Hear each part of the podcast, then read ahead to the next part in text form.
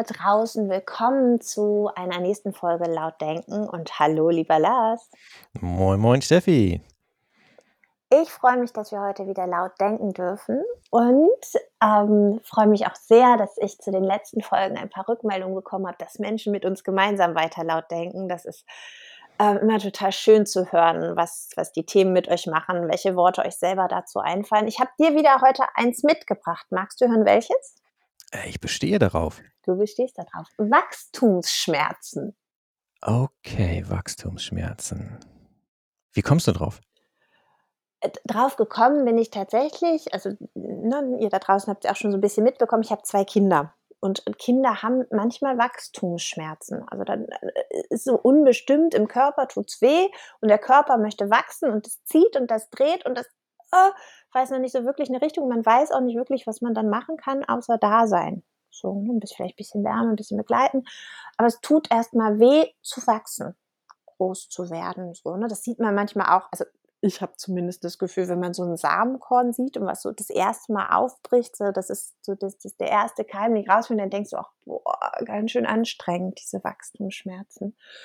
Und das, was ich dabei gedacht hatte, ich hatte parallel vorher mit Unternehmen gesprochen, die sich damit beschäftigen wollen, dass dieses gar nicht Wachstumdenken für sie nicht funktioniert, aber dass sie gerne anders Wachstum denken würden und für sich Wachstum gerne neu verstehen würden. Und da kam die Aussage, boah, das tut ganz schön weh. Und ähm, ich dann gedacht habe, ja, es ist gar nicht so anders. Ne? So dieses Unbestimmte, in welche Richtung geht es und wie geht es. Und man weiß, man möchte weiter werden, man möchte sich entwickeln und es soll vorangehen.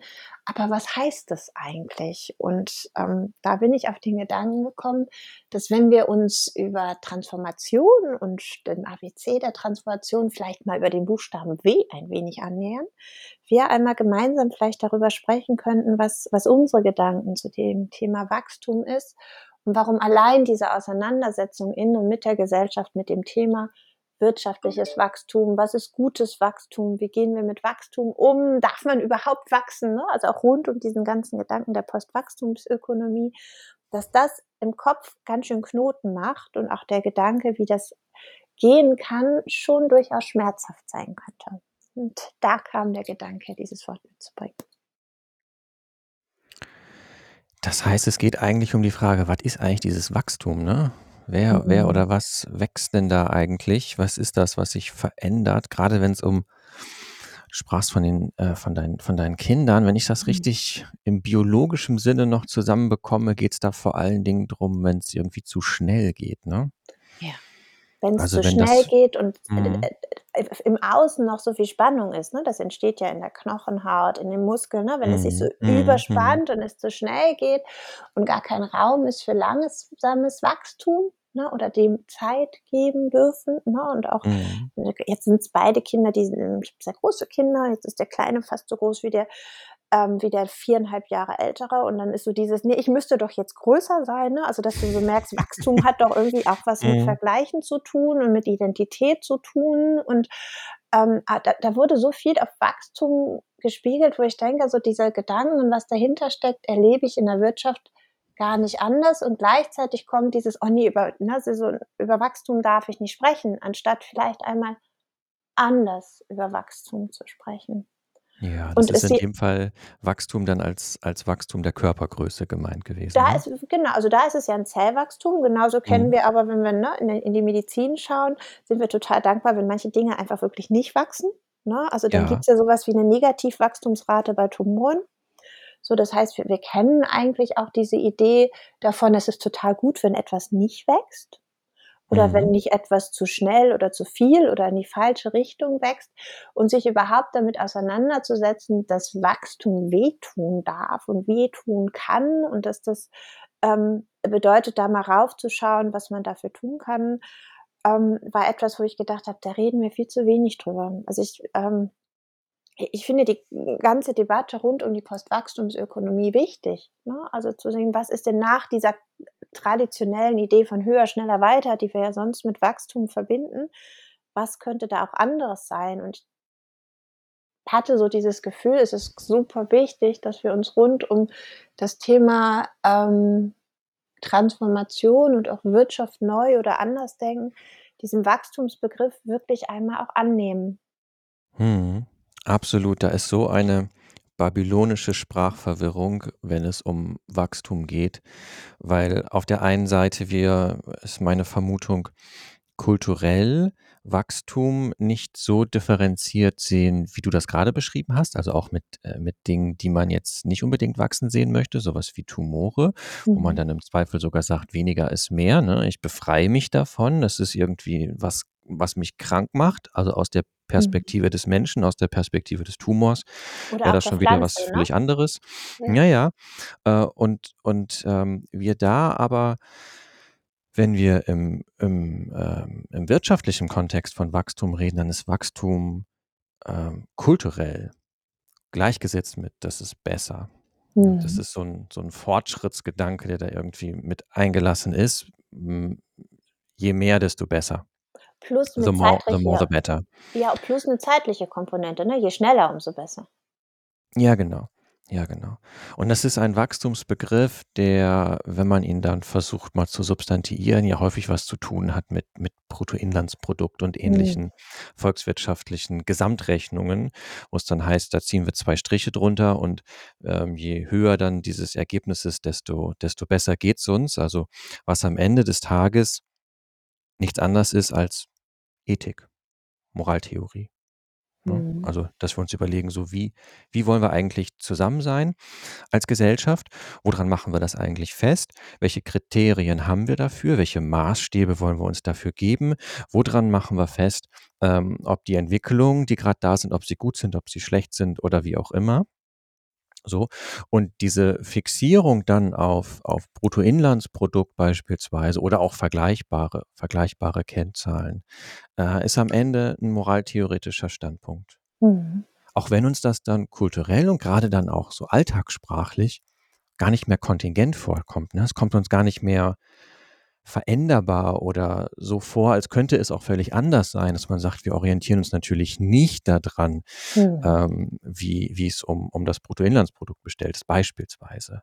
So, und dann kann man au oder wenn man das täte, könnte man zu 'nem ganz anderen Verständnis von Wachstum kommen. Und grade in diesen Postwachstumsdiskussionen, grade, ähm, dann auch, äh, zwischen jenen, die die, ähm, gegen Wachstum sind. Postwachstum beschäftigt sich da ja im Grunde genommen gar nicht mit, sondern deswegen Mhm. heißt das ja Post.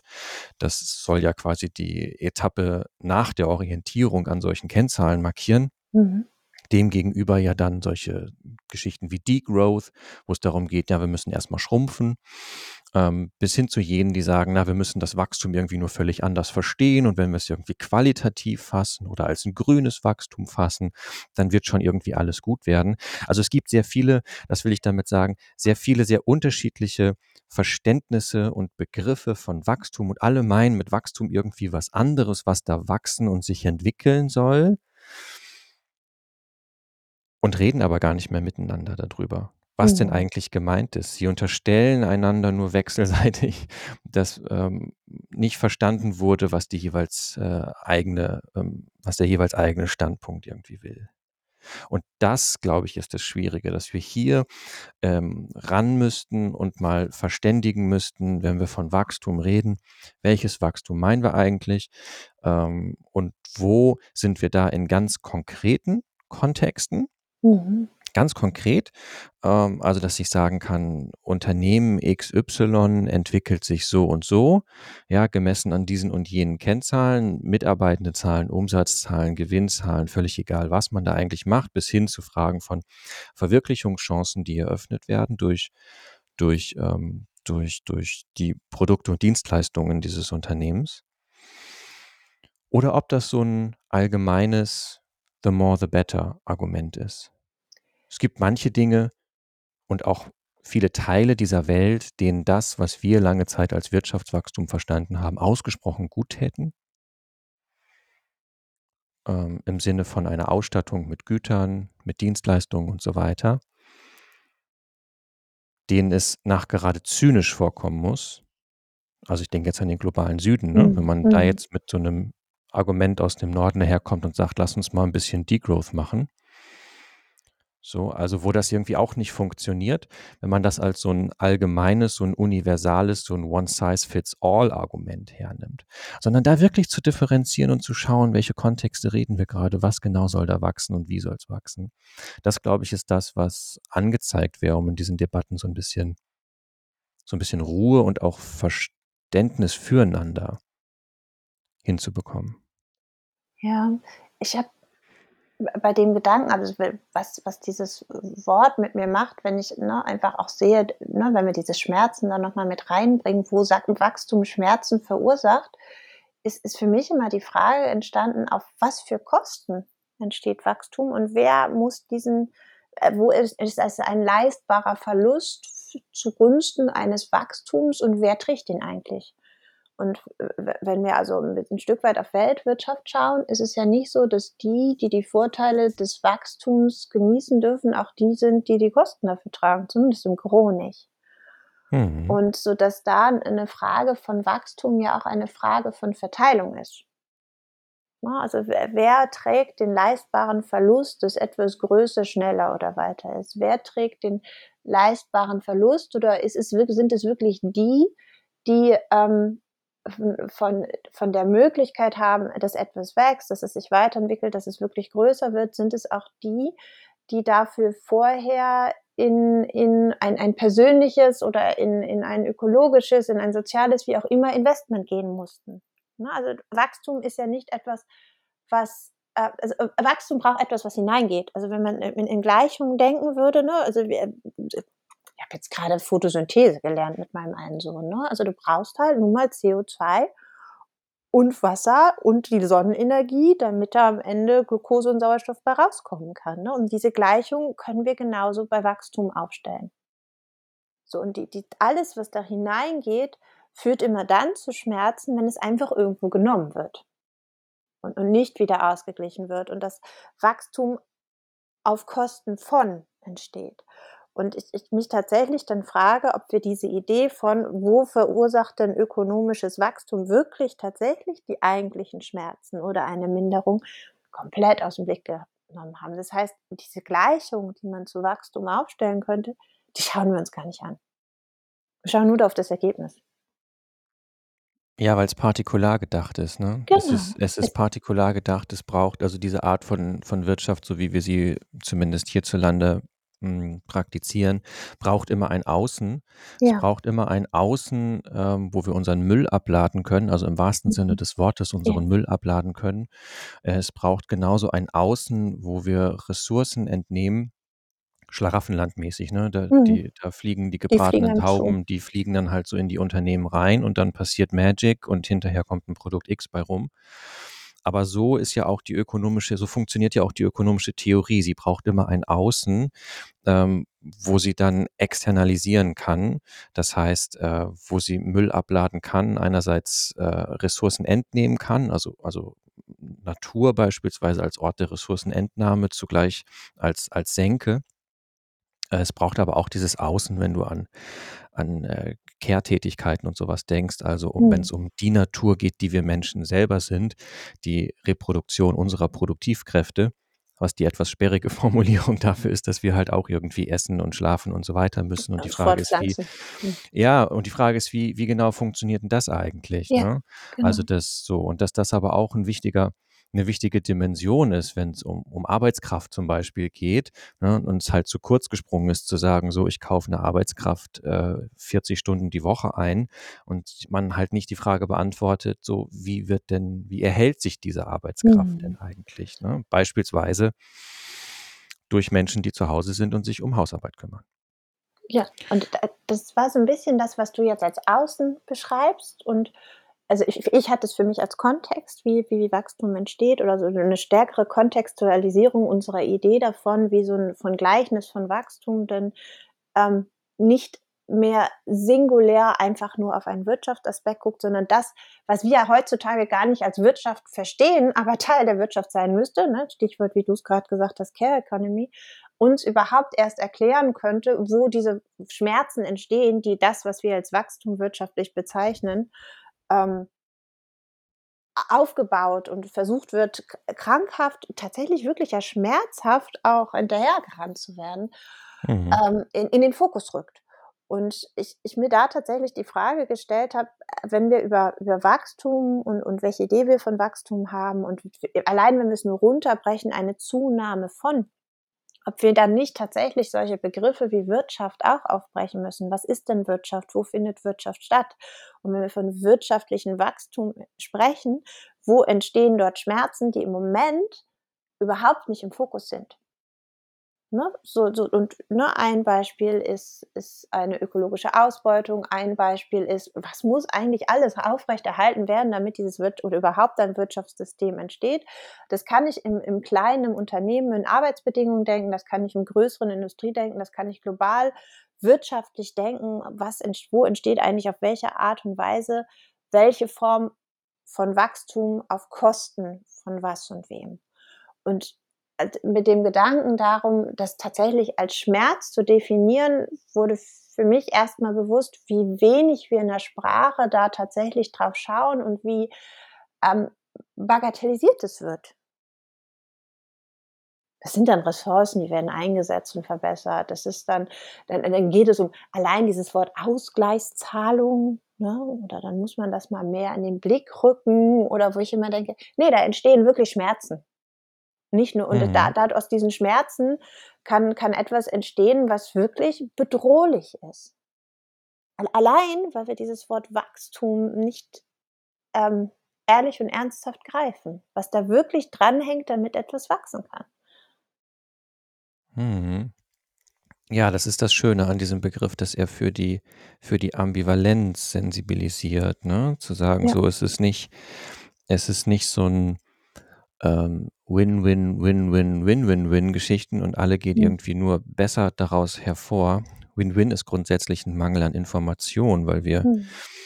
halt einfach irgendjemanden, der in die Röhre guckt, ähm, nicht, nicht äh, thematisiert haben. Ne? Die haben einen mhm. blinden Fleck gerückt und das ist immer eine Frage der Perspektivität. Also bis hin zu dieser Tumorgeschichte, die wir vorhin hatten. Also aus Perspektive eines Tumors ist, ist so ähm, sind, sind, sind Strahlen, ähm, Strahlentherapie und solche Geschichten halt nicht so eine Erfolgsgeschichte. Ne? Mhm. Es klingt jetzt erstmal total schräg, wenn man sowas formuliert, äh, aber es markiert die, die Perspektivität, die halt wichtig ist für so ein Urteil. Ne? Was jetzt auch nicht heißen soll, dass wir uns dem Krebs irgendwie hingeben sollen. Überhaupt nicht. Das meine ich überhaupt nicht, sondern einfach nur dafür zu, zu sensibilisieren, dass aus unterschiedlichen Perspektiven unterschiedliche Maßnahmen sich eben unterschiedlich zeigen. Das geht dann bis hin zu Fragen von, ähm, von, von ökologischem Landbau beispielsweise. So, mhm. auch da sind Wühlmäuse beispielsweise nicht so richtig erwünscht. So, das heißt, ähm, die, die Frage nach, nach, dem, nach dem politischen Moment selbst dort, wo es nicht nur um Menschen geht, sondern auch um, um Ökologie.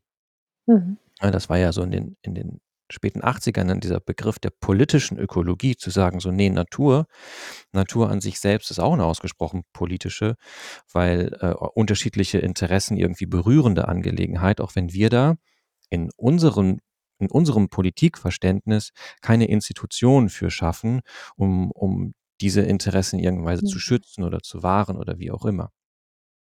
So, und das finde ich das Schöne an diesem Begriff Wachstumsschmerz, dass er markiert, wir äh, kriegen das nicht für, für Umme. Mhm. So, Wachstum hat seinen Preis. Und entweder nehmen wir in den Blick, ähm, zu welchem Preis wir es bekommen, oder halt auch nicht. Und da vor allen Dingen auch in den Weitblick zu welchem Preis. Mhm. Nicht nur mhm. das, was ich direkt eins zu eins zuordnen kann, beispielsweise über die Produktion oder ähnliches, sondern auch all das, was wir aktuell nicht bepreisen. Also Wachstumsschmerzen ja, entstehen ja gerade da, weil wir ganz vieles, was eigentlich Kosten verursacht, aktuell nicht bepreisen. Ja, mit Preis meinte ich auch gar nicht und, und möchte ich auch gar nicht dahin, dass wir überall ein Preisschild dran kleben mhm. in Euro, mhm. so, sondern einfach nur zu markieren, ähm, es bleibt nicht konsequenzenlos und ja. manche Menschen profitieren nicht davon.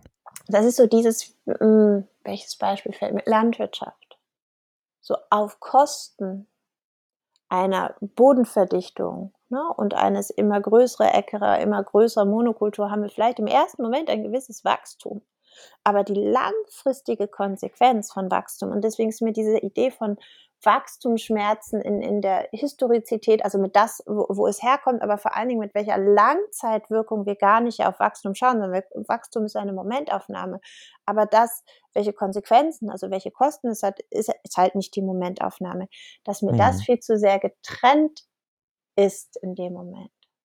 Mhm. Soweit, also das zum Beispiel, also wenn ich das wieder auf Kinder und Wachstumsschmerzen übertrage, äh, auch äh, wenn die zu schnell wachsen oder ähnliches, kann es zu Ermüdungsbrüchen kommen. Oder die Wachstumsfuge ist so, dass sie für eine ganze Weile nicht laufen können, wenn ich denen nicht die Möglichkeit gebe, dann da mal einen langsamen Schritt zu gehen, im wahrsten Sinne des Wortes. Und ich glaube, das lässt sich sehr, sehr gut ähm, übertragen auf das, wie wir einen Blick darauf werfen dürfen, was unsere Idee von Wachstum in unternehmerischen Zusammenhängen bedeutet, dass wir auch stärker noch mal einen Blick darauf schauen dürfen, was das nicht, das Wachstum in dem Moment nicht nur akut in der Situation für Konsequenzen und im wahrsten Sinne Worte Kosten hat, sondern auch, was das alles nach sich zieht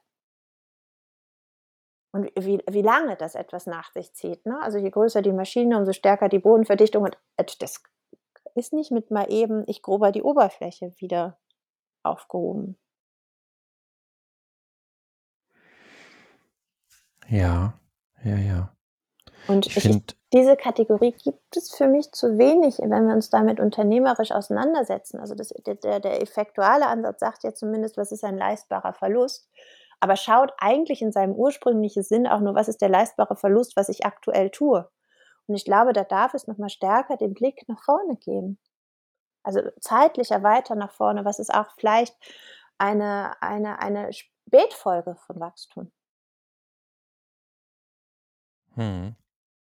Ja, ja, da siehst du die, die, ähm, da hänge ich gerade gedanklich dran, die, ähm, die Limitiertheit auch, die, die ähm, der enge Horizont, der beispielsweise in solchen, in solchen, solchen Kennzahlen wie dem Bruttoinlandsprodukt mhm. drin ist. Ne? Du sprachst von der Landwirtschaft und, und Skalenerträgen, die dort durch Industrialisierung stattgefunden haben, insbesondere so seit den, seit den 70er Jahren ja auch auf EU-Ebene, hier, also, also hierzulande mhm. durch EU-Richtlinien ähm, ähm, ja auch weiter forciert. Das ging ja so weit, dass äh, dass es Rodungsprämien gegeben hat für, für Hochstämme zum Beispiel, ne? also wo mhm. alte, alte Obstgehölze umgekloppt wurden mit Segen der EU und man dafür sogar dann noch äh, einen Taler extra bekommen hat, mhm. um dann eben, ähm, um dann eben in äh, mit intensiver Landwirtschaft, also mit intensiver Flächennutzung ähm, Plantagenobstbau zu betreiben. Mhm hochgradig, hochgradig standardisiert.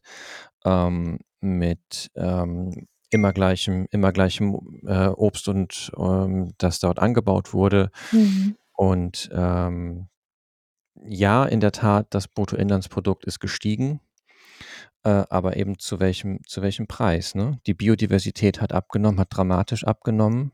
Äh, nicht nur, nicht nur die, die Agrarrohstoffe, die standardisiert mhm. wurden, um halt also gleiche Produkteigenschaften zu realisieren, sondern damit verbunden äh, ist ja dann eben auch Giftstoffeinsatz, Pestizideinsatz, Herbizideinsatz mhm. und so weiter und so fort. Das heißt, nahestehende Flora und Fauna, Insekten, Würmer und so weiter und so fort ähm, die, die einfach Gift in dem Sinne Gift sind für, ähm, für, für Monokulturen. So, ähm, das wurde halt alles, äh, alles mit vernichtet. Ne? Das heißt, Wachstum am Bruttoinlandsprodukt äh, auf Kosten ähm, der, der biologischen Vielfalt. Mhm. Und, und das erleben wir nicht nur in der Landwirtschaft und nicht nur, nicht nur in, in Europa, sondern das erleben wir auch, wenn es um Überfischung geht. Das erleben wir an so vielen, an so vielen Stellen, wo äh, ökonomisches Wachstum entsteht, obgleich ähm, planetare, ökologische und soziale Kosten äh, damit explodieren, weil sie nicht eingepreist sind im Sinne von True Cost und so weiter mhm. und so fort. Ähm, aber eben vor allen Dingen, weil es im blinden Fleck bleibt, ne? Ja, weil es ausgeblendet ist. Und mhm. ähm, auch, auch unsere Sprache spiegelt das ja so wieder. Ne? Wir, betonen und legen fest und setzen den Fokus auf alles, was wächst, als etwas Positives. Aber wir sprechen von Verlust der Biodiversität. So, auch, auch das ist ja eine Form von Wachstum, wo etwas zunimmt. Es, das weniger nimmt zu. Und da, da ist die Sprache nicht gleich. Und dadurch sind die, es ist die bildliche Vorstellung von, ne, wir haben mehr Fische auf den Tischen und gleichzeitig wächst dieser Graph nach oben, was wir an Verlust an Biodiversität haben. So, und da, da ist immer die, Wachstum ist etwas Positives und Verlust und weniger ist etwas Negatives. In der Sprache schon so festgelegt. Und, und, und dadurch verzerrt sich, glaube ich, auch die Wahrnehmung, wo wir den, den, den Fokus drauf legen, weil uns natürlich über das unterhalten, was netter ist und schöner ist. Anstatt dass wir auch sagen, dass etwas zunimmt, auch eine Form von Wachstum ist, wo wir tatsächlich etwas verlieren. Auch das ist meiner Meinung nach eine Form von Wachstum. Es nimmt immer stärker zu, wo wir die, die Auswirkungen dessen, wie wir über Jahrzehnte, Jahrhunderte gelebt, gewirtschaftet, gehandelt, Gesellschaft aufgebaut haben, betrieben haben. Und ja, statistisch gesehen das, ist, das sind wir in einem Jahrhundert, wo es im Querschnitt der Gesellschaft nie so gut ging wie jetzt. Und gleichzeitig ist das, wer oder wie an diesem, dieser Zunahme ähm, partizipieren kann oder wer daran die wirklichen Kosten trägt, immer, immer größer in eine Schere geraten. Und damit ist es ja auch diese Schere auch eine Form von Wachstum, auf die kaum einer einen Blick nimmt, was eigentlich wirklich in dieser Gleichung von Wachstum, wenn wir Wachstum verstehen wollen, passiert, damit dieses Wachstum aufrechterhalten werden kann. Ne? Wie um bei dem Beispiel mit der Photosynthese zu bleiben, ne? die, die, die Sonne nehmen wir einfach an, dass die immer weiter kommt und dass sie den Pflanzen in der Art, wie sie auf die Erde einfällt, auch gut tut, dass sie weiter Photosynthese machen kann. Wenn da der Lichtschalter ausgeht, ist mit Photosynthese nichts mehr. Und diese, diese Perspektive darauf, ne, welche Form von Wachstum brauchen wir denn, um uns gut ernähren können, um mobil gut zu sein, um uns kulturell weiterentwickeln zu können, welche Form von Energie und welche Form von es ist eine Gleichung, die auf beiden Seiten eine Balance hat, brauchen wir denn? Und das fehlt mir sehr in der Diskussion, weil ich glaube, dass dieser Schmerz, der Wachstum verursacht, nicht von denen erlebt wird, die Vorteile des Wachstums haben. Das wäre ein bisschen so, als würde ich meinem Kind sagen, komm, wachst du mal, ich nehme deine Schmerzen. Würde ich total gerne. Kann ich nicht nehmen. So, weil die Schmerzen dort entstehen, wo das Wachstum passiert und wo, wo da etwas für rausgenommen wird. Und das haben wir tatsächlich als Gesellschaft geschafft, voneinander zu trennen. Und das halte ich nicht für ungefährlich sogar höchst bedauerlich, weil dieses Dreschwort, dieses Dreschwort der, ähm, der Freiheit, das jetzt gerade in den letzten Monaten und Jahren ähm, ja vor allen Dingen dafür hergehalten hat, den, den Egoismus Einzelner zu rechtfertigen, hm, in der liberalen Theorie genau darauf hinweist. Ne? Also was ist eigentlich mit Eigenverantwortung gemeint? Dass diejenigen, die den Nutzen haben, eben dann auch den etwaigen Schaden tragen. Ähm, und damit in der Summe dem Gemeinwohl dienen. Und genau das, äh, genau das fällt ja hier auseinander. Also die einen wachsen auf Kosten der anderen. So, und was du da beschreibst mit den, mit den, ähm, mit den, den unterschiedlichen Einpreisungen auch und dass den einen das irgendwie äh, den einen zugänglich ist und den anderen dafür aber wieder nicht, ähm, ist ja genau, genau dieser Punkt, den ich vorhin meinte, mit äh, wir müssten mal klarstellen, was ist denn jetzt eigentlich mit Wachstum gemeint, ne? Mhm. Also das Wachstum der Zerstörung des Planeten, das nimmt ja auch zu. Ja, die Zerstörung nimmt zu. Ähm, der Biodiversitätsverlust, über, diesen, über dieses bescheuerte Wort haben wir ja auch schon mal gesprochen. Mhm. Also im Sinne von verlieren kann ich meine Schlüssel und das ist sehr ärgerlich. Ähm, aber das wird ja nicht verloren, diese Biodiversität, sondern sie wird absichtsvoll abgetötet. Wenn ich Monokultur betreibe, dann ist das nicht irgendwie eine nicht intendierte Nebenfolge, sondern die Zerstörung von Biodiversität ist das eigentliche Anliegen. Ich mhm. nenne es nur anders, Monokultur. Ähm, aber das ist kein, kein negativer Effekt, sondern das ist ja genau das, was man will. Man will einen Agrarrohstoff mit, mit konstanten Produkteigenschaften äh, herstellen, um ihn dann halt technisch verarbeiten zu können. So, und diese, äh, diese Trennung, das mal klar zu bekommen, was ist denn jetzt mit diesem Wachstumsbegriff eigentlich gemeint und was wächst da im Konkreten und inwieweit ist das ein Wert, den wir ähm, den wir so auch akzeptieren wollen? Äh, das das scheint mir die die wesentliche Frage hier zu sein. Und was ich an dem an der Figur des Wachstumsschmerz noch spannend finde, wenn man es ein bisschen weiter runterholen will auf eine organisationale Ebene, ähm, kommt mir gerade, da sind einige Parallelen zu dem, was du im im Biologischen mit Körperwachstum und so beschrieben hast, weil wir das da auch erleben, wenn Organisationen zu schnell groß werden, im Sinne von zu schnell erfolgreich sind, zu schnell, ähm, wachsen im Puncto Mitarbeitende, ähm, auch gewinnen und so weiter tut denen das auch nicht gut, Mhm. ne? Das erleben wir jetzt in vielen von diesen digital ähm, digitalen Unternehmen oder auch jetzt zu Pandemiezeiten. Zoom zum Beispiel, ne, ist durch die Corona-Pandemie voll durch die Decke gegangen. Mhm. Äh, die sind innerhalb von kürzester Zeit so dramatisch, ähm, gewachsen und groß geworden.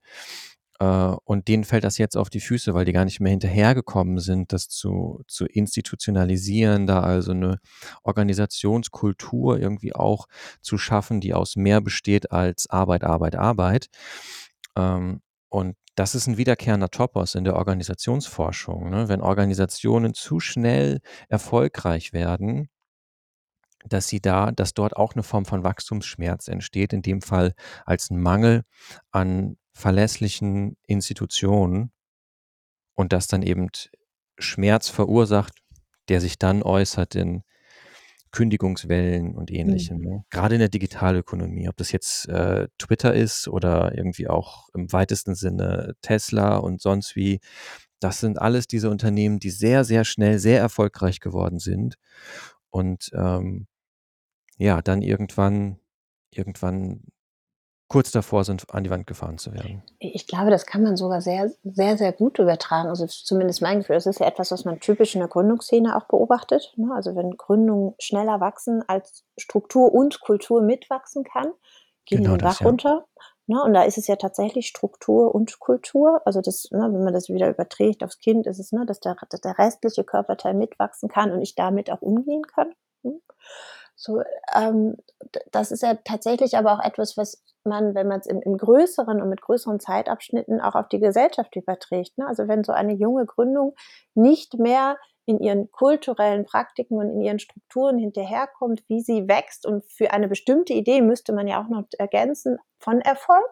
Ne? Also das ist ja auch schon eine bestimmte, sehr enge Idee von Erfolg und erfolgreichem Wachstum. Wenn man das überträgt auf die Gesellschaft, könnte man diesen schnellen Prozess auch übertragen auf Aspekte wie beispielsweise die Industrialisierung. Ne, also das, was immer dann, wenn, je nachdem, wie man auf Kondratjew-Zyklen schaut, ob man denkt, das ist ein sinnvolles Konstrukt oder ähnliches. Ich denke, das, was man sehen kann, sind so gesellschaftliche Wellen, insbesondere in, in, in, in, in den westlichen Hemisphären, dass ähm, durch dieses schnelle Wachstum gar nicht mehr geschaut wurde, tut es den Menschen gut, können sie gut arbeiten, haben, haben wir überhaupt noch im Blick, was das für Folgen hat. Ne, so das, also dieses sich selber überholen in dem Schnellsein und ins Stolpern kommen, führt ja dazu, dass ich nur noch den Blick nach vorne habe, um nicht zu fallen und nicht mehr nach links und rechts gucke, dass ich gar nicht schaue, was so ein Prozess der Industrialisierung mit Mensch und Natur gemacht hat, wenn man das überhaupt so trennen möchte. Ne? Und auch wenn das sich da auf Jahrzehnte, teilweise Jahrhunderte passiert, ist es nichts anderes als das, was wir in einer, einer Gründung vielleicht im Rahmen von Monaten oder, oder Quartalen sehen oder das, was über den einzelnen Menschen in dem Moment, wenn er sich selber weiterentwickelt wird. Immer dann, wenn, wenn Wachstum sich verengt und fokussiert auf etwas, was wächst und was man glaubt, was daran das gute Wachstum ist, geht der Blick im Außen verloren und dadurch entstehen Spätfolgen, die nicht berücksichtigt werden und teilweise dann ja auch gar nicht ähm, in, auf das eigene und selbstbezogene Handeln ähm, adressiert werden, sondern dann ist es das Außen, das Schuld hat. Und ich glaube, dass Schuldzuweisung bei Wachstumsschmerzen uns wenig weiterbringt. Gar generell nicht, aber da fällt es mir nochmal insbesondere auf. Hm, ja, insbesondere in den Momenten, in denen wir eigentlich noch gar keinen gemeinsamen Begriff von Wachstum haben. Mhm. Also die Frage noch nicht geklärt haben, was soll wachsen und wie soll es wachsen Mhm. und, und, und äh, warum eigentlich das alles? Warum Also, und wofür? Also mit dem Blick zurück und nach ja, vorne. genau.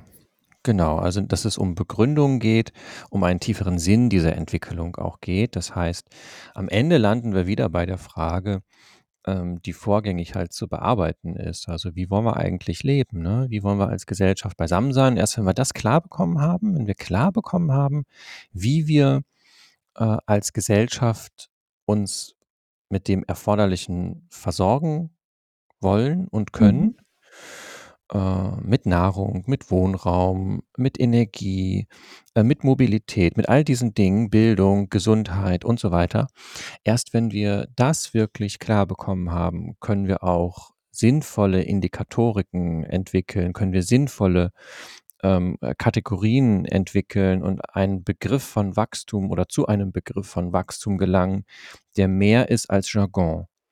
Ne, und mein Eindruck ist, dass wir gegenwärtig, wenn es um Wachstum geht, total ähm, die Phrasendrescherei im Grunde genommen bedienen. So, es ist so ein, ein Füllwort, es ist eigentlich gar kein Begriff, es ist nur, nur ein Wort, was dafür herhalten soll, dass morgen irgendwie besser wird als heute. Ja. Es Und ist immer das allein, verbunden. Das allein ähm, als, als so diese, diesen frühaufklärerische, diese frühaufklärerische Hoffnung, ähm, dass morgen irgendwie besser wird als, als heute, die müssten wir gerade im Angesicht gegenwärtiger Krisen vielleicht auch mal strittig stellen ne, Mhm. und sagen so, was, was heißt denn dieses besser eigentlich? Das ist wieder nur diese Fra Erklärung dieser Frage, ne? Was soll wachsen und warum? Was sind die, welches sind die, die Indikatoren dafür? Mein Eindruck ist, wir drücken uns systematisch vor dieser gesellschaftlichen Debatte. Vielleicht auch aus Ja. Sorge davon, wie sie ausgeht. Dass wir nämlich zu der Erkenntnis gelangen, dass, äh, dass es nicht zwingend besser wird. Definitiv so und noch nicht besser wird, ne? Also, zumindest in Mhm. dem Dialog wären ja Optionen, Perspektiven, Szenarien, über die man sprechen könnte, die eine eine eine Möglichkeit, ne? Also, wir hatten ja viel auch über den Aspekt des Möglichkeitssinns gesprochen, dazu öffne öffnen würde. Und damit bekommt für mich das unternehmerische Denken und Handeln in Bezug auf Wachstum und Wachstumsschmerzen Schmerzen noch mal eine andere Kategorie, eine andere Bedeutung, wenn es nämlich dann nicht nur darum geht, auf mich und mein unternehmerisches eigenes Wachstum zu schauen, sondern im Sinne eines veränderten Denkens darauf, was Gutes, was erfolgreiches Unternehmertum ist, diesen Begriff auch in den Diskurs zu stellen beziehungsweise in den Dialog zu bringen und dass dieses Andersdenken, das Neudenken, das Umdenken, das im Dialog, in den Austausch gehen, tatsächlich immer dann eine transformative Kraft auch in Bezug auf Wachstum und die damit verbundenen Schmerzen entfalten kann, wenn wir uns unternehmerisch mit solchen Begriffen und Konzepten auseinandersetzen und es nicht nur einfach als gegeben hinnehmen und dem nacheifern. Und Mhm. damit wird das für mich zu einer zentralen unternehmerischen Kategorie, die nicht nur auf mein Produkt und meine Dienstleistung zielt, sondern im Tagtäglichen auch sich unternehmerisch mit dem Gedanken auseinandersetzt: „Was ist denn Wirtschaft? Was ist dort Wachstum? Was sind Kosten? Was sind Konsequenzen?“ Mhm. Ja. Ja, da kommt mir da kommt mir eine Assoziation gerade zu dem, was du sagst, ähm, im im in Bezug auf die die Entstehung der ökologischen Ökonomie in den in den vor allen Dingen 70er Jahren des des Mhm. vergangenen Jahrhunderts. Ähm, weil mit dem Begriff Wachstumsschmerz, so bist du ja auch eingestiegen da, ver ne, äh, Mhm. Assoziation mit, ähm mit der Entwicklung deiner Kinder, ähm, also dann der der biologischen Entwicklung. Ähm Da ist ja so 'n so 'ne so 'ne Analogie, ne? So aus aus der Biologie für gesellschaftliche Prozesse lernen, ne, Mhm. so. Und das war so 'n Anliegen, was da in den 70ern ganz stark eben in diesem Themenfeld auch also der ökologischen Ökonomie, äh, da eben auch der Fall war. Durchaus auch mit einigen wirklich schrägen Abkürzungen, wo dann so Evolutions ähm, Zyklen und Ähnliches so eins zu eins übertragen wurden, Mhm. also so 'ne Naturalisierung gewissermaßen sozialer Prozesse auch stattgefunden hat, die äh, die wirklich auch gruselig irgendwie sind, weil sie dann die Gestaltbarkeit natürlich völlig aus dem aus dem Blick verlieren und alles sich in Mhm. so eine zwangsläufige, fast schon schicksalhafte Entwicklungsgeschichte dann einreiht. Ähm, aber was ich super spannend finde, ist nämlich, äh, dass wir, dass in dieser Zeit und gerade damit verbunden, ähm, ganz viel Wachstumskritik auch aufgekommen ist, weil nämlich ähm, ein gemeinsamer, ein gemeinsamer Bezugsrahmen gewissermaßen für diesen Wachstumsbegriff ähm, entwickelt worden ist, nämlich ein, ein physikalischer. Mhm. Also zu sagen, wir können uns auf den Kopf stellen und wir können machen, was wir wollen. So die Frage nach materieller Entkoppelung und sowas ist ja eine, die gerade im Feld von diesem qualitativen Wachstum, manche nennen es dann auch grünes Wachstum und so gerne, gerne angeführt wird. Also das ist, dass man ja wirtschaftliches Wachstum im Sinne von Bruttoinlandsprodukt soll immer weiter wachsen, dann realisieren kann, wenn es uns gelingt, ähm, dieses materiell zu entkoppeln. Das heißt, dass keine weiteren Ressourcenverbräuche irgendwie damit einhergehen.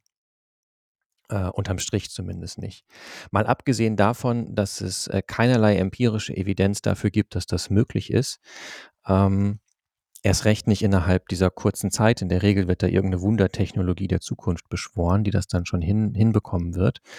Ähm, mal abgesehen davon fand ich das Argument damals in den 70ern, da kam das auf, es geht gar nicht um Ressourcen, es geht um Energie. Mhm. Also wir müssen, wir müssen äh, eine Wirtschaftsweise hinbekommen, die äh, nicht mit steigenden Energieverbräuchen verbunden ist. Und wenn wir über Energieverbräuche reden, dann dürfen wir nur über solche Energieträger reden, die ähm, für, für uns auf dieser Welt nahezu ähm, kostenfrei zur Verfügung stehen. Ja.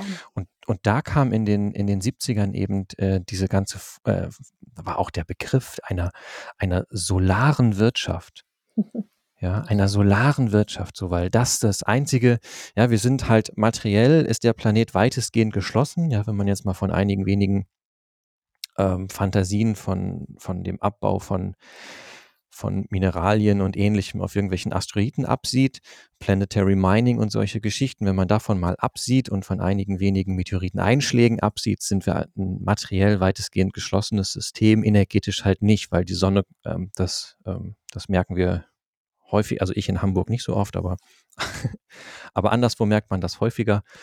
Die Sonne scheint, es kommt Energie irgendwie, ne? Also energetisch sind wir nicht geschlossen. Dass das eigentlich nur der einzige Weg ist, wie, äh, wie Gesellschaften sich mit Energie sinnvoll versorgen sollten über, über Sonne. Mhm. So, ne? so, und das finde ich ist nochmal ein interessanter Punkt, sich da nochmal rück, dran rückzubesinnen und zu sagen, wenn wir über Wachstum reden, dann lass uns doch zumindest einen, eine Grenze außenrum ziehen, über die wir nicht weiter diskutieren. Und die lautet ähm, keine keine zunehmenden Energieverbräuche, die nicht solar irgendwie sind. Ja, stimme ich zu. Ich würde es gerne auch noch mal mehr übertragen auf, also ich hatte ja von diesen Gedanken ne, mit, mit, mit Gleichung und Photosynthese, die ja auch Energie braucht. Ne? Auch ein Kind braucht Energie, damit mhm. sich dieser Schmerz lösen und ausgleichen kann. Ich glaube tatsächlich, dass wir ein wenig zu kurz greifen, wenn wir sagen, wir schauen auf, wenn es um gesellschaftliche Transformation und, und, und, wirtschaftliches Denken und Handeln oder unternehmerisches Denken und Handeln geht, wir schauen nur auf Energieträger zur Produktion oder Herstellung von, also ne, von, von einer Ressourcenveränderung im, im Rahmen ähm, dieser Gleichung, also äh, wie wir Dinge herstellen, wie wir Dinge bewegen, wie wir Dinge verändern ähm, sondern wir brauchen für diese Gleichung im, im Sinne einer gesellschaftlichen Transformation auch eine Form von Energie, die kulturell aufgeladen ist. Ja, ja, selbst, selbstverständlich. Na, also das wäre für selbstverständlich. mich ein zusätzlicher Begriff von Energie, wo wir tatsächlich auch im Sinne von ne, gesellschaftlichen Wachstum, Weiterentwicklung, finde ich auch dort eine totale Ressourcenausbeute betrieben haben ne, zugunsten eines äh, eng geführten Begriffs von Wachstum und wirtschaftlichem Wachstum haben wir auch das, was wir als Gesellschaft an Energie zur Verfügung haben, im Sinne eines, einer, einer kulturellen Energie von vielfältigen Perspektiven, unterschiedlichen Vorstellungen, Zugängen von, ähm, äh, was auch, auch ähm, Energie des Einzelnen, Energie der Gemeinschaft zu tun hat. Also ich durfte mich ähm, letzte Woche, glaube ich, zusammen mit dem Genshagener Kreis mit dem Begriff des Gemeinsinns auseinandersetzen und da nochmals stark festgestellt, dass dieser Aufruf zum Thema gesellschaftlicher Zusammenhalt ja auch nur eine Form von Ausbeute ist, weil Zusammenhalt schaut auf den Blick eines Kollektivs und macht es eng ne? und macht Schulterschluss und eng zum Außen. Und für mich diese Idee von, was braucht es denn an kultureller Energie, um Transformation zu betreiben, die nicht dem Einzelnen mehr tut als allen, wir eigentlich diese Kategorie des Gemeinsinns brauchen, die in die Befähigung des Einzelnen gibt, um Energie in, in das Alle zu geben und nicht nur in ein kleineres Wir, was wieder gegen etwas formuliert. Und da würde ich dir sagen, so etwas wie diese Form von Solarenergie, die wir im Sinne von ressourcenbasierter Energie haben, braucht es im, im Bereich der Transformation auch als kulturell aufgeladene Energie. Ja, ja, mir ging's, äh, da in der Erinnerung an diese diese Diskussion, die in den in den 70ern da geführt wurden. Äh, Nicholas Ceausescu-Rögen war da einer, der der Mhm. „Energy and the Economic Myth“ oder irgendwie so ähnlich. Ein ganz spannender Aufsatz, äh, verlinke ich unten in der in der in der Beschreibung, äh, dieser Folge, äh, wo er das herleitet, wirklich, äh, super lesenswert. Ähm, ne, mir geht's da um die um die Perspektive. Denn wenn du Mhm. anfängst, ähm, so wie die, äh, Physiker, Mathematiker meine ich irgendwie, ne? Ähm, und, äh, aus so 'ner Perspektive ist Wirtschaft dann nämlich im Grunde genommen 'n spektakulärer Prozess der Umwandlung von Energie in Müll. Mhm. Ja, und dann ist die ist die Frage, wenn innerhalb dieser dieser Blackbox, die da E Energie in Müll umwandelt, ähm, wenn wenn da normative Ziele verfolgt werden. Mhm. Also, dass es darum geht, dass Menschen irgendwie 'n gutes Leben haben. Mhm. Äh, und nach Möglichkeit dann eben, äh, alle irgendwie 'n gutes Leben haben, äh, und auch selber bestimmen können, was denn jetzt 'n gutes Leben für sie bedeutet. Dann ähm, dann ist damit gewissermaßen so 'n Ordnungsrahmen gesetzt, weißt du? Mhm. Wirtschaft Wirtschaft als die Transformation von Energie in Müll Mhm. und es kommt nur eine Art von Energie quasi in diese Blackbox rein von außen und das ist in dem Fall dann, ähm, Solar, weil anders Mhm. ist energetisch begrenzt, äh, beziehungsweise mit unfassbaren Risiken verbunden, wenn wir über über Kernspaltung und solche Dinge oder auch Fusion reden. So, und auf einmal stellt sich die Frage, wie organisiert man dann, äh, so ein diese diese Blackbox, die da Mhm. Energie in Müll umwandelt? Na ja, man kann sie nur so, ähm, organisieren, dass sie ähm, dass sie sich selbst ihre eigenen ihre eigenen Grundlagen nicht Mhm. untergräbt. Das hat auch was mit mit 'nem Begriff von Wahrheit zu tun in den in den Mhm. Wirtschaftswissenschaften, Mhm. ne? Also, wenn wir so Wahrheit 'n oder ganz Ehrlichkeit? Wahrheit, Wahrheit. Wenn man Wahrheit. so 'n Mhm. ganz so 'n ganz, ähm, rudimentären Begriff von Wahrheit, da würde ich sagen, wahr ist, was mit sich selbst in Einklang ist. Mhm. So, und wenn du jetzt eine eine ökonomische Theorie hast, die aber ihre eigenen ökonomischen, äh, Daseinsbedingungen untergräbt, indem sie die Lebensgrundlagen auf diesem Planeten vernichtet, sodass sie selbst irgendwann gar nicht mehr gar nicht mehr funktionieren kann Mhm. dann handelt es sich dabei um keine wahre Erkenntnis, ähm, der Wirtschaft. Mhm. So, also eine eine ökonomische Theorie, ne, muss halt in irgend 'ner Weise in Einklang sein in Einklang sein mit sich selbst. Mhm. So. Und das funktioniert halt nicht, wenn die eigenen Lebensgrundlagen zerstört werden. Genau, also das heißt, So. die Gleichung muss aufgehen, immer. Ne, Ja, heißt im Einklang sein bedeutet ja, dass ich's nicht u unausbalanciert auf beiden Seiten der Gleichung lassen kann. Dass ich nicht einfach nur etwas rausgebe, was am Ende nicht wieder zurückfließen kann oder nicht etwas, was Ja. endlich ist, immer wieder nutze. Ich würde nicht sagen, jetzt irgendwie für immer. Das wäre 'n Mhm. 'n universeller Anspruch, den ich Mhm. als also, den finde ich einfach schwierig, den kann ich nicht Mhm. tragen als Mhm. Sozialwissenschaftler sowieso nicht. Ähm, Aber aber zumindest zumindest zu sagen, was sich selbst zerstört Mhm. wenn es sich selbst zerstört, dann kann das keine wahre Erkenntnis davon sein. Das Ja. haben wir ganz ähnlich, ähm, Georg Picht zum Beispiel, Naturphilosoph aus Deutschland, ähm, so 60er, 70er Jahre recht aktiv gewesen.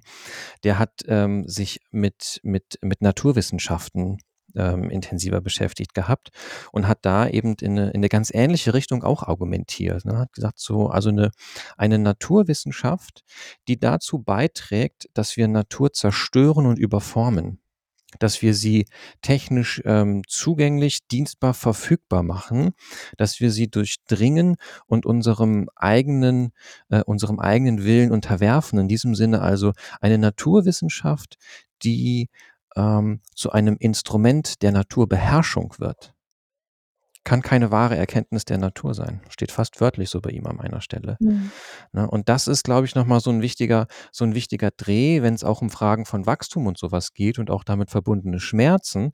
Also wenn wir Vorstellungen, Begriffe, Konzepte, Modelle, you name it, von, ähm, von Ökonomie entwickeln, die sich verändern, die sich entfalten, die sich, ähm, die sich entwickeln soll und wir das als Wachstum beschreiben und das irgendwie mit Schmerz einhergeht, dann ist das die eine Dimension. Wenn dieser Schmerz jedoch eine Form von Selbstzerstörung ähm, mhm. beinhaltet, dann ähm, sollten wir gegebenenfalls da nochmal drüber nachdenken. Mhm. Das kann noch nicht wirklich des Rätsels Lösung sein. Ich finde den Gedanken super gut und merke, dass mein Kopf immer rattert und denkt, und wie kriegen wir das auf die Sozial- und Geisteswissenschaften übertragen, weil ich es da genauso erlebe. Ne? Also diese Überformung der Gesellschaft, diese, diese Idee von ähm, Engführung dessen, was welche Perspektive wir darüber überhaupt haben und wer darüber mitspricht, was oder wie überhaupt Gesellschaft ist. Dieses, diese Idee von einem Kollektiv, die aber ja nur eingefärbt ist von dem von der Diskussion und Dialog einer, einer, eines bestimmten Teils der Gesellschaft aktuell, dass wir da die, die, die gleiche, vor der gleichen Herausforderung stehen, in einer Überformung oder einer teilweise ja auch Zerstörung, das, was, was du für die Naturwissenschaften beschrieben hast, dass wir das für die Gesellschaft gleich tun. Und ähm, dass Tra Transformation, die stattfinden kann und soll, beides berücksichtigt, weil beides, beide, nennen wir es beides Formen der Energie notwendig sind, um diese Transformation vorantreiben zu können. Weißt du, wie ich das meine? Ich sehe das verknüpft in beiden. Mhm. Ne, also das, wo du sagst, so da, da dürfen wir einfach sagen, es, es, es gibt diese, die, diese Kontextualisierung, es gibt diese harte Grenzen, dass wir sagen können, okay, das, was wir jetzt absehen können, für das, wo wir überhaupt als Menschheit gerade die Fähigkeit nach vorne sehen zu können, gehen wir erstmal davon aus, Sonne ist da. Und Sonne ja, können das, wir nutzen. So. Das, das, das natürlich, also da, auch das hat ein Mindesthaltbarkeitsdatum, genau. ne? aber da reden wir jetzt über eine Perspektive von, ich weiß nicht, 20 Milliarden Jahren oder irgendwie sowas. Genau, aber diese Idee von, was welches Mhm. Mindesthaltbarkeitsdatum einer zukunftsfähigen eines zukunftsfähigen Entwurfes einer Gesellschaft haben wir, den müssen wir damit gemeinsam führen, weil auch das ja diese Idee des des kulturellen Gemeinsamen und da reinschreibenden und bewegenden ähm, auch eine Form von Energie liefert. Ne? Also auch, und, und das ist das, wo, wo für mich dieses unternehmerische Element im Sinne der gesellschaftlichen Transformation zusammenfließt, beides zusammen zu berücksichtigen. Ja. Ja, da schlagen zwei Herzen in meiner Brust, weil wir auf der einen Seite diese diese lange Frist natürlich brauchen, weil genau Mhm. das ist mit Nachhaltigkeit gemeint im Sinne eines, ähm eines Sustainable Developments, einer einer anhaltenden, dauerhafte dauerhafte Entwicklung wurde das ursprünglich mal übersetzt, ne? Mhm. Sustainable Development, der Begriff der Nachhaltigkeit ist ja, auch wenn mhm. um ihn ziemliche Mythen ranken von irgendwelchen, ähm von irgendwelchen Karlowitzes dieser Welt, ähm, 1700 schieß mich tot, ähm, dann, dann, dann ist der aber als ein politischer Begriff einer, der erst Ende der 1980er Jahre so auf den Plan getreten ist, mit der, mit der Brundtland-Kommission. Mhm. Ne, das war 86, meine ich, äh, 87 ist dieser Bericht dann erschienen, Our Common Future.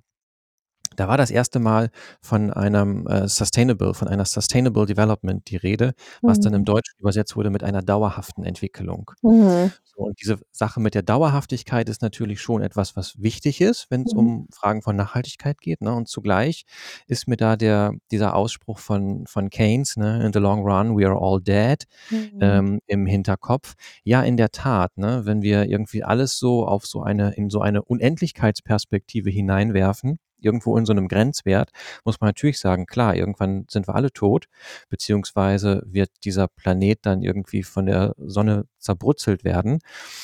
Ähm, roter Riese, weißer Zwerg aus die Maus. Ne? Mhm. Also klar, wenn das die Perspektive ist, können wir es auch irgendwie gleich sein lassen. Und genau das ist ja auch der Hintergrund von diesem Satz äh, von Keynes, so, ne? in, in the long run, uh, we are all dead. Ähm, das ist keine legitime, keine legitime Perspektive. Gerade weil irgendwann ähm, aus die Maus ist, ne? gerade weil wir endlich sind, weil wir sterblich sind, müssen wir uns doch jetzt mit der Frage beschäftigen, wie soll es jetzt sein? Wie Mhm. wollen wir jetzt leben? Und diese Frage aber so zu beantworten, dass zukünftige Generationen das auch noch können, selbstbestimmt zu sagen, wie sie leben wollen. Das ist ja die Idee von Nachhaltigkeit. Ne? Und in so einem, in so einem Dreh, finde ich, ist die lange Perspektive wieder eine, eine angemessene. Das Mhm. heißt, jetzt zu reflektieren, wie wollen wir leben und was müssen wir tun, damit zukünftige Generationen diese Frage für sich selbst auch noch beantworten können. So, das, das, das, das wäre so der zeitliche, der Horizont. zeitliche Horizont, der, Mhm. der, der da für mich irgendwie Sinn ergibt in der Mhm. Beantwortung dieser Frage, die du aufgeworfen Mhm. hast. Genau, und damit wär würde dieser Schmerzbezug, den wir so 'n bisschen ja vorhin aufgekommen bedeuten, ne, welches welche Schmerzen hat mein Wachstum und meine Idee von Wachstum denn für die, die nach mir kommen, zur Folge? Ja, also was natürlich auch für mich selbst, ne? Mhm, genau, ne, was was ist so in diesem was ich jetzt tue, in diesem Moment, aber auch, was sind Spätfolgen? Mhm. Und damit, ähm, ist finde ich, bekommt der die Auseinandersetzung mit dem Gedanken rund um Wachstum und wie schauen wir überhaupt darauf, äh, welche Indikatorik wenden wir dafür an und auch der Gedanke darum, was ist denn Energie, die dort reinfließt, die das erhält und die das aber auch hinterfragen lassen darf, die wichtig ist, wenn wir uns grade im im im Kontext von von Transformation mit dem Aspekt des Wachstums noch mal intensiver beschäftigen dürfen.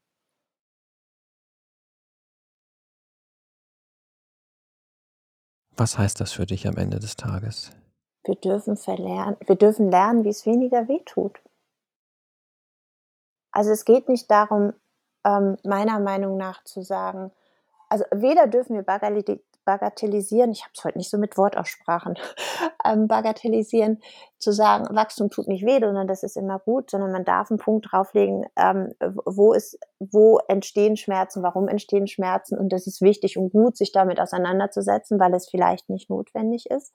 Und am Ende des Tages bedeutet das für mich vor allen Dingen auch also, aus diesem Wachstumsbegriff und dem Schmerzbegriff heraus, den wir heute, ähm, ja noch mal stärker aufgebrochen haben, zu verstehen, dass diese Idee von Energie, die in Wachstum geht, nicht nur eine Frage natürlicher, sondern auch kultureller Ressourcen ist, mit der wir uns stärker auseinandersetzen dürfen, um diesen was ist ein was ist leistbar im wahrsten Sinne des Wortes, ähm, und ertragbar im Sinne von Schmerzen, wenn wir auf das Thema Wachstum schauen.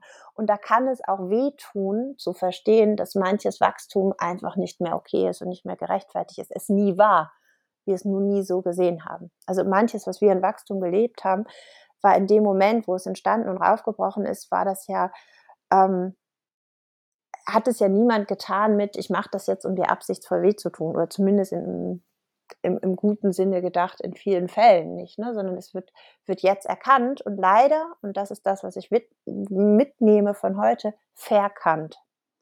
Und sich Mhm. allein diesem Begriff Wachstumsschmerzen zu widmen, bedeutet, einen Blick darauf zu werfen und dem entgegenzustellen, dass verkannt wird, sondern erkannt wird, was und ob Wachstumsschmerzen auslöst. Ja. Wie's weniger wehtut, hast du gesagt. Ja.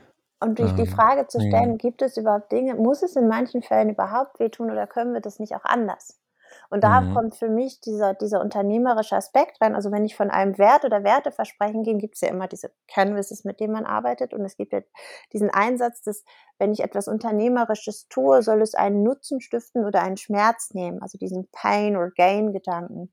Und da ist mir bislang zu wenig drin zu verstehen, welche Schmerzen löst denn aus, wenn ich einen Nutzen stifte? Also gar nicht eins zu eins in dem Moment übertragen, sondern wie du es vorhin auch gesagt hast, im großen Ganzen das mit zu betrachten und dass das mit Auftrag und Aufgabe von Menschen ist, die unternehmerisch denken und zu handeln, zu verstehen, wenn ich in diesem eng geführten einen Nutzen stifte, wo löst das vielleicht woanders Schmerzen aus? Und die mhm. mit in den Blick zu nehmen. Und das als finde, Daueraufgabe zu nehmen. Ja, ich finde, das ist eine ganz wertvolle, eine ganz wertvolle und, und auch aktuelle Angelegenheit.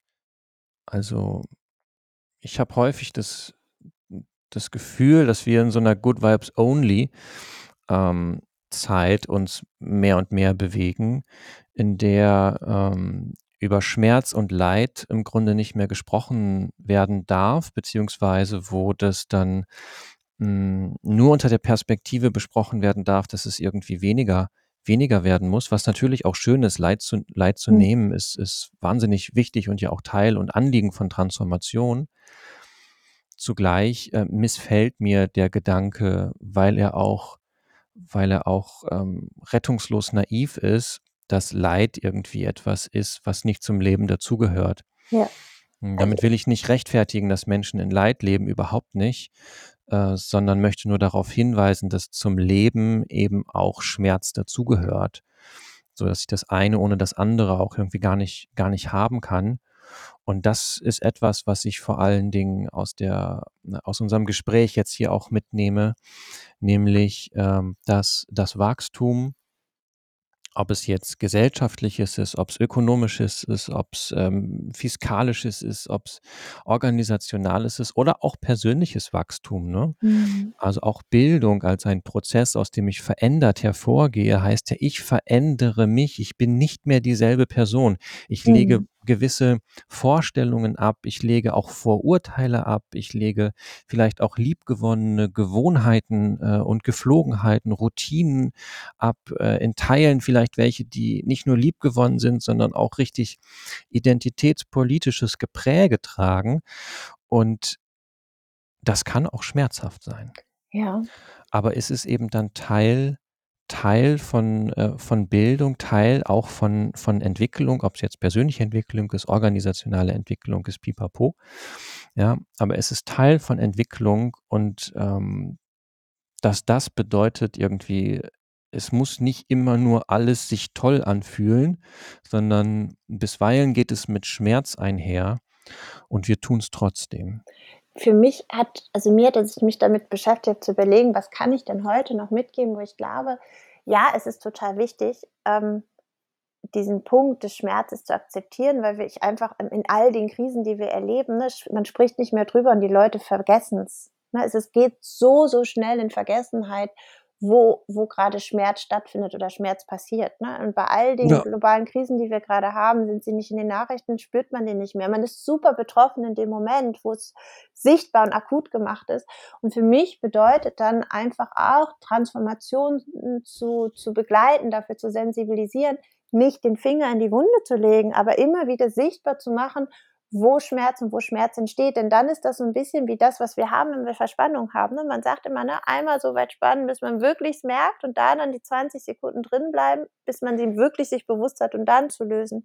Und ich glaube, dieses das dann einen Moment aushalten und dieses aushalten können und dann nicht sofort wieder zu drängen, verdrängen, ist etwas, wenn wir im Sinne von Wachstumsschmerzen im Zuge der gesellschaftlichen Transformation sprechen, wo es bedeutet, ähm, nicht über ein und du bist schuld, den Finger in die Wunde zu legen, sondern deutlich und sichtbar zu machen, indem ja, es, es gibt da sehr, ein, ein sehr, sehr schmerzvolles Umfeld, wenn wir in diese Veränderung gehen, in diese Anspannung gehen. Ähm, und unser Auftrag ist es, gemeinsam zu verstehen, wie wir den bestmöglich Stück für Stück lösen können. Und damit ja. bekommt das wieder Möglichkeitssinn. Ja, ja, ja. Diese Gesellschaft leidet an Wachstumsschmerzen. Ja. Wir haben, wir haben gelernt, unfassbar effizient in schieren Mengen uns mit Produkten, Gütern, Dienstleistungen jedweder Art zu versorgen. Aber wir haben nicht gelernt, aus diesem materiellen Wohlstand ein genussvolles und gelingendes Leben ja. für mehr Menschen als bislang ähm, zu ermöglichen. Ja, diese Gesellschaft leidet an Wachstumsschmerzen. Wir sind in vielerlei Hinsicht zu schnell ähm, zu schnell gewachsen und sind mit dieser, dass diese, wir in dieser Entwicklung selbst nicht mehr Schritt halten konnten. Das ist, ähm, das ist irgendwie eine hochbedauerliche Entwicklung und zugleich äh, zugleich aber auch das Moment, wo wir sagen, genau da müssen wir jetzt reingehen und sagen, das ist der Auftrag, den wir nicht, der uns gegeben wurde, sondern den wir uns selbst gegeben haben.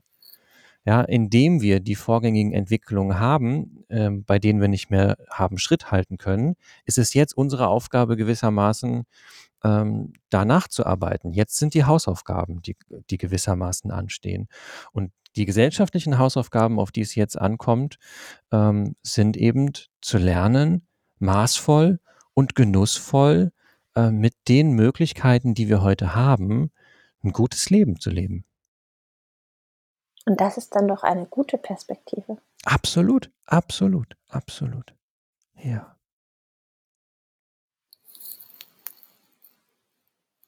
Ich mag diesen Begriff jetzt wieder. Ich finde ihn auch gut. Ich finde ihn gut. ja.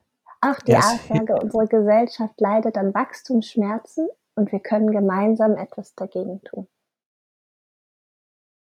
Ja, es ist, ähm, es ist, es ist für mich ein Begriff geworden. Ne? Hm. Mhm. Also wir haben ihn, wir haben ihn verbegrifflicht. Das ist gut. Das ist gut. Und er taugt mir eben auch, ne? Das ist das, also Begriffe, da bin ich ja absolut, absolut schmerzfrei, was Begriffe anbetrifft. Ne? Also wenn die für mich nichts taugen, dass ich sie liegen, nehme ich mir einen anderen. Also Worte und Begriffe sind ja bekanntlich das, das günstigste dieser Welt. Die können wir ja haben, so viel wir, so viel wir irgendwie Fantasie aufbringen können. Mhm. Und von daher ist für mich mal die Frage, nützt mir dieser Begriff, um zu differenzieren, um nicht unterschiedslos über eine sehr diverse Welt irgendwie nachzudenken? Nützt er mir als Denkwerkzeug? Begriffe sind für mich Denkwerkzeuge. Ne? Mhm. Hm, kann ich damit irgendwie gut denken? Und ich merke jetzt, dass dieser Begriff Wachstumsschmerz mir beim Denken hilft, insofern, als er auf die Ambivalenz, auf die Ambivalenz von Entwicklung ähm, hinweist. Vielleicht finde ich sogar Entwicklungsschmerz noch schöner als Wachstumsschmerz. Dann nimm den doch beide mit. Ich glaube, es ist ja. wichtig, sich mit Wachstum und Wachstumsschmerz bewusst und im Kleinen auseinanderzusetzen, mit der Idee, den transformativen Anteil unseres Entwicklungsschmerzes positiv zu wenden. Ja. Das war wieder ein Fest. Das war ein großartiges Fest. Ich danke dir, lieber Lars. Ja, es hat sehr viel Spaß gemacht. Ich danke dir. Ich danke auch allen da draußen fürs Einschalten und fürs Durchhalten. Wir haben die Stunde jetzt gerissen. Ne? Ist natürlich auch echt krass. Ähm, vielen Dank für alle, die ohne Spulen bis, bis hierhin mit zugehört haben. Falls noch nicht geschehen, Podcast abonnieren und dann wird alles gut. Macht's gut. Ciao, ciao.